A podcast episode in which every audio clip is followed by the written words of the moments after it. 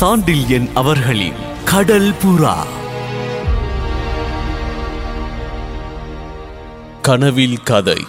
மூன்று எழுத்துக்கள் கொண்ட அந்த சீன கடலோடியின் பெயரை அரபு நாட்டு அமீர் உச்சரித்த மாத்திரத்தில் அந்த அறையில் தங்களிடையே உதிர்ந்தவை மூன்று எழுத்துக்களா அல்லது மூன்று நெருப்பு துண்டங்களா என்பதை நிர்ணயிக்க முடியாமல் பெரும் பிரமிப்பை அடைந்த மற்ற மூவரும் தங்களை பாலூர் பெருந்துறையிலிருந்து தப்புவிக்க இந்த மனிதனை தவிர அமீருக்கு வேறு யாரும் கிடைக்கவில்லையா என்று நினைப்பால் ஓரளவு சீற்றமும் அடைந்தனர்.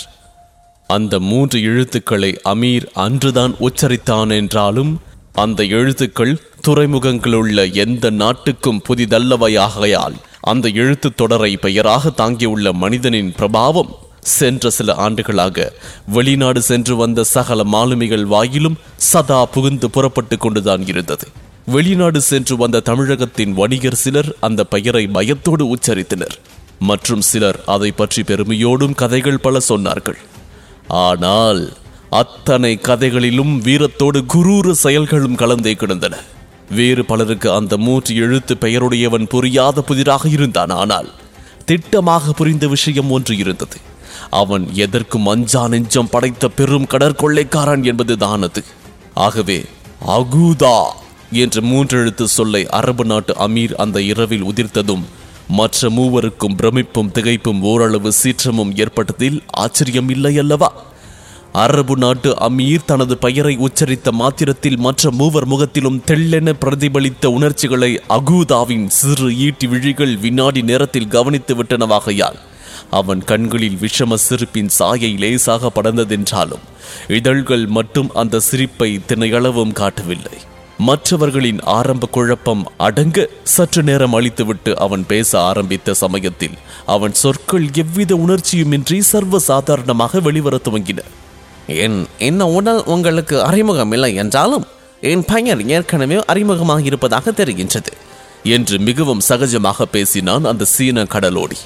பாதி கேள்வி போலும் பாதி ஏது விஷயத்தை அறிவிப்பது போலும் அகூதாவின் உதடுகளில் இருந்து உதிர்ந்த அந்த சொற்களுக்கு கருணாகிற பல்லவனோ காஞ்சனா தேவியோ பதில் சொல்லும் திறனை இழந்திருந்தார்கள் என்றாலும் அந்த சந்தர்ப்பத்திலும் வெகு சீக்கிரம் உணர்ச்சிகளை அடக்கிக் கொள்ளும் திறன் வாய்ந்த அனுபாயன் மட்டும் அவனை ஒரு கணம் தன் சீரிய விழிகளால் ஏறெடுத்து நோக்கிவிட்டு தங்களுக்கு அது வியப்பாக இருக்கின்றதா என்று ஒரு கேள்வியை வீசினான். சீன கடலோடியின் சின்னஞ்சிறு கண்களில் கேள்விக்குறி எழுந்ததன்றி. ஏதோ வியப்பாக இருக்கின்றதா என்று கேட்கின்றீர்கள்? என்று உதடுகளில் இருந்து கேள்வி ஒன்று உதிர்ந்தது. உங்கள் பெயர் எங்களுக்கு ஏற்கனவே அறிமுகமாயிருப்பதை என்று அனபாயன் விளக்கினான். இல்லை வியப்பா இல்லை. சில வருடங்களாக எனக்கு எதுவும் வியப்பை அளிப்பதில்லை என்று பதில் கூறினான் அகூதா. இந்த பதில் அனபாயனுக்கு ஆச்சரியத்தை அளித்ததால் மறுபடியும் கேட்டான். ஏன் வியப்பு என்ற உணர்ச்சி மீதே உங்களுக்கு வெறுப்பு ஏற்பட்டு விட்டதா? என்று. அகுதாவின் பதில் அனபாயனுக்கு மட்டுமின்றி கருணாகர பல்லவனுக்கும் காஞ்சனா தேவிக்கும் கூட மேலும் மேலும் வியப்பையே விளைவித்தது. ஏதோ பெரும் காவியத்தை எழுதுபவன் போல் பேசினான் அந்த சீன கடலோடி. உணர்ச்சிகளின் மீது வெறுப்பு ஏற்படுவது சாத்தியமில்லை. வெறுப்பே உணர்ச்சியின் சாயை வியப்பு மற்றொரு சாயை. இப்படி சாயைகள் பல பொறிகள் பல உணர்ச்சியின் அலைகளில் உண்டு. அவற்றை நிறுத்த முடியாது. கடலின் அலைகளையும் நிறுத்த முடியாது. ஆனால் அந்த அலைகளில் மூழ்காதிருக்கலாம் என்று கூறினான் அகூதா. அகூதாவின் தீட்சண்யமான அறிவையும் தெளிவான சிந்தனையை பேசுவதில் இருந்த சாமர்த்தியத்தையும் கவனித்த மற்ற மூவரும் ஆச்சரிய அலைகளில் மேலும் ஆழ்ந்து போகவே செய்தனர். அந்த அலைகளிலிருந்து முதலில் மீண்ட அனபாயன் சொன்னான் நீங்கள் பேசுவது காவியம் போல் இருக்கின்றது என்று. உணர்ச்சியிலிருந்து காவியம் உதிக்கின்றது உண்மையிலிருந்து உணர்ச்சி உதிக்கின்றது. உண்மையை சொன்னேன் அது உங்களுக்கு காவியம் போல் இருக்கின்றது என்றான் அகூதா. என்ன உண்மையை சொன்னீர்கள்? என்று வினவினான் அனபாயன். வியப்பை நான் உதறி வருஷங்கள் பல ஆகின்றன என்று சொன்னேன் அது உண்மை. ஏன் அதை உதறினீர்கள்? உலகம் உதற வைத்தது. உலகமா? ஆம் உலகம் தான் நம்மை நல்லவனாகவும் கொடியவனாகவும் ஆக்குகின்றது. உலகத்தின் சில பகுதிகளில் தான் கடற்கொள்ளைக்காரனாக மதிக்கப்படுகின்றேன். சில பகுதிகளில் நிலப்போரில் நிகரற்றவனாக மதிக்கப்படுகின்றேன். சில பகுதிகளில் தெய்வமாக மதிக்கப்படுகின்றேன். சில பகுதிகளில் பிசாசாக மதிக்கப்படுகின்றேன். இப்படி பல வகை மதிப்பீடுகள் என்னை பற்றி ஏற்பட்டிருக்கின்றன.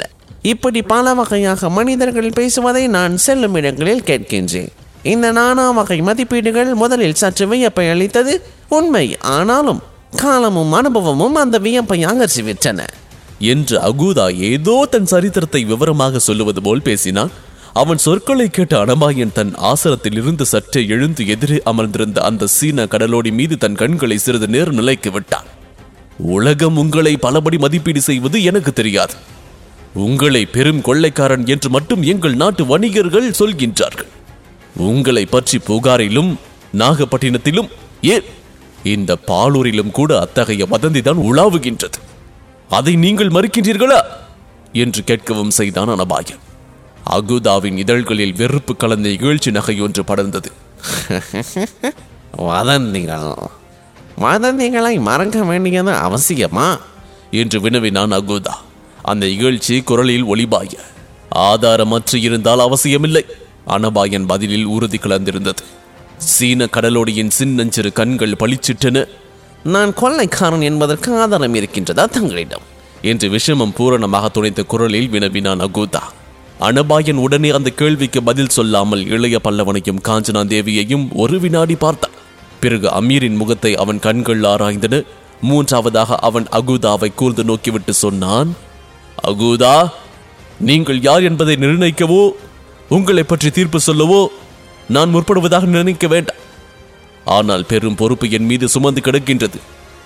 அந்த பொறுப்பு என்னை பற்றியது அல்ல இதோ உட்கார்ந்திருக்கும் என் நண்பன் இளைய பல்லவனை பற்றியதும் அல்ல அது இளைய பல்லவனுக்கு பக்கத்தில் அமர்ந்திருக்கும் கடாரத்து இளவரசியையும் அமீரின் பாதுகாப்பில் இருக்கும் அவள் தந்தையையும் பொறுத்தது. கடாரத்தின் அரசு குடும்பத்தை சேர்ந்த காஞ்சனா தேவியும் அவள் தந்தையும் சோழ நாட்டு உதவி நாடி இங்கு வந்திருக்கின்றார்கள்.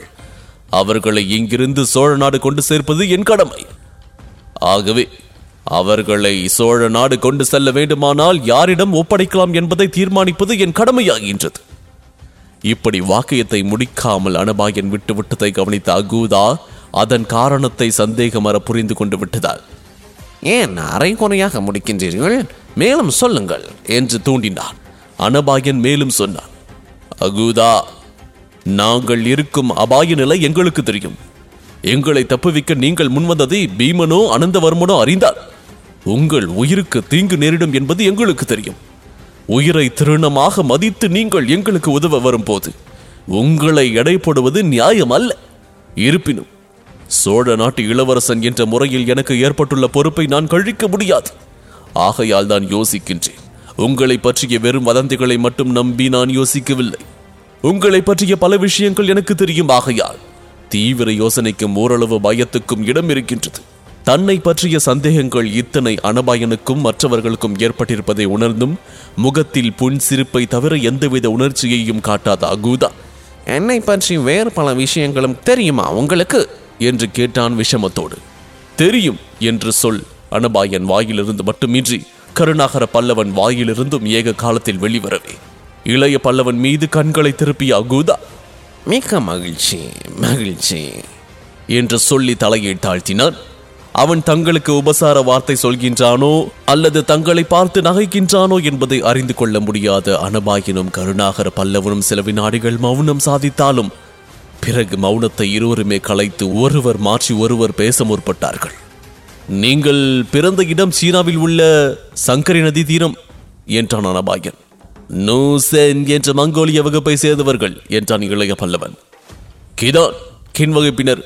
பலரை நீங்கள் சிறைப்பிடித்துக் கொண்டு போய் சித்திரவதை செய்திருக்கிறீர்கள் என்று அனபாயன் கூறினார் அவர்கள் இருப்பிடங்களை கொள்ளையடித்து பெண்களையும் குழந்தைகளையும் சிறைப்பிடித்துக் கொண்டு போயும் இருக்கின்றீர்கள். அவர்களில் பலரை அழித்தும் இருக்கின்றீர்கள் என்று இளைய பல்லவன் விளக்கினார் இத்தகைய உங்களிடம் எப்படி கடாரத்து இளவரசியையும் அரசரையும் ஒப்படைப்பேன் என்று வினவிய அனபாயன் மேலும் ஏதோ சொல்ல போனதும் இடி இடி என்று கலந்தொழித்த அமீரின் சிரிப்பும் சீன கடலோடியின் சிரிப்பும் அந்த அறையை கிடுகிடுக்க வைத்தன. அந்த சிரிப்பினால் வெகுண்ட அனபாயன் ஏன் சிரிக்கின்றாய் அமீர்? என்று கூறினான் அமீரை நோக்கி. தீவிழி விழித்து அனபாயன் சீரியதால் திடீரென்று சிரிப்பை நிறுத்திக் கொண்ட அமீர் சொன்னான் சிரித்தது தவறுதான் என்று. அத்தோடு நிறுத்தாமல் நீங்கள் என் குருநாதரை கொள்ளைக்காரன் என்று கூறியதற்கு உண்மையில் எனக்கு கோபம் தான் வர வேண்டும். அதற்கு பதில் சிரிப்பு வந்தது தவறுதான் என்று கூறினான். தனது சொல் அமீருக்கு பெரும் ஆத்திரத்தை அளித்திருப்பதை உணர்ந்து கொண்ட அனுபாயன் கேட்டான். நாங்கள் சொன்னதில் தவறு ஏதேனும் இருக்கின்றதா? என்று. இதற்கு அமீர் பதில் சொல்லும் முன்பு சீன கடலோடு இடையே புகுந்து விவரங்களில் அதிக தவறு இல்லை விளக்கத்தில் தான் இருந்தது என்றான். விவரம் வேறு விளக்கம் வேறா? என்று இகழ்ச்சியோடு வினவினான் அனபாயன் ஆம் விவரம் விஷயத்தை குறிக்கும் விளக்கம் அதற்கு வியாக்கியானத்தை குறிக்கும் என்று பதில் கூறினான் அகோதா. உங்களை பற்றிய என் முடிவு தவறு என்கின்றீர்களா? என்று கேட்டான் அனபாயன் தவறுதான். முற்றிலும் தவறு. சந்தேகம் என்ன? என்று அனபாயனை என்றும் எதிர்த்து பேசாத அமீரே சொற்களை காரசாரமாக உதிர்த்தான். இதை கேட்டதும் அமீர் பக்கம் திரும்ப முயன்ற அனபாயனை கையை சற்று உயர்த்தி தடுத்த அகூதா சோழ நாட்டு இளவரசனே பெரும் நாடுகளின் அல்லது பெரும் மனிதர்களின் சரித்திரங்கள் வல்லவர்களால் எழுதப்படும் போது தவறுகள் பல புகுந்து கொள்கின்றன. அப்படி இருக்க வணிகர்கள் மூலம் உங்களுக்கு கிடைத்த தகவல்களை கொண்டு நீங்கள் எப்படி எடை போட முடியும்? ஒரு காலம் முடியாது. என்னை போன முயல்வது தவறாகும். நான் பெரும் அக்கிரமக்காரன் கொள்ளைக்காரன் என்ற வதந்தி ஒரு புறம் இருக்கட்டும். அப்படியானால் நான் ஏன் இந்த அமீரை அடிமை தலையிலிருந்து மீட்க வேண்டும்?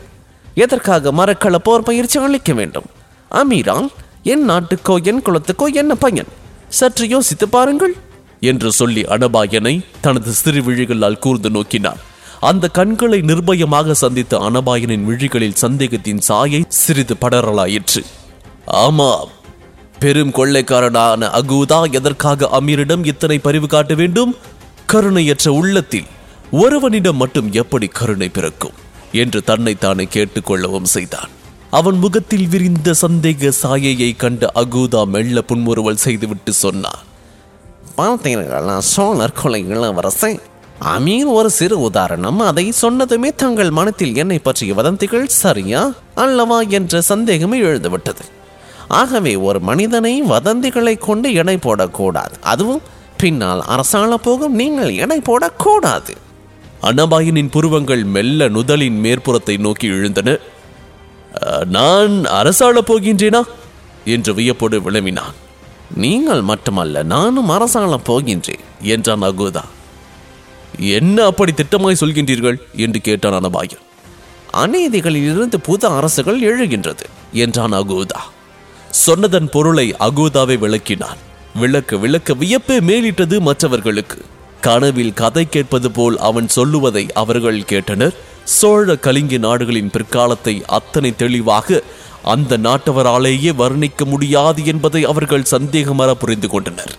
அப்படி புரிந்து கொண்டதால் சீன கடலோடியிடம் இருந்த சந்தேகம் பறந்து பெரும் மதிப்பும் நம்பிக்கையுமே ஏற்பட்டன அவர்களுக்கு.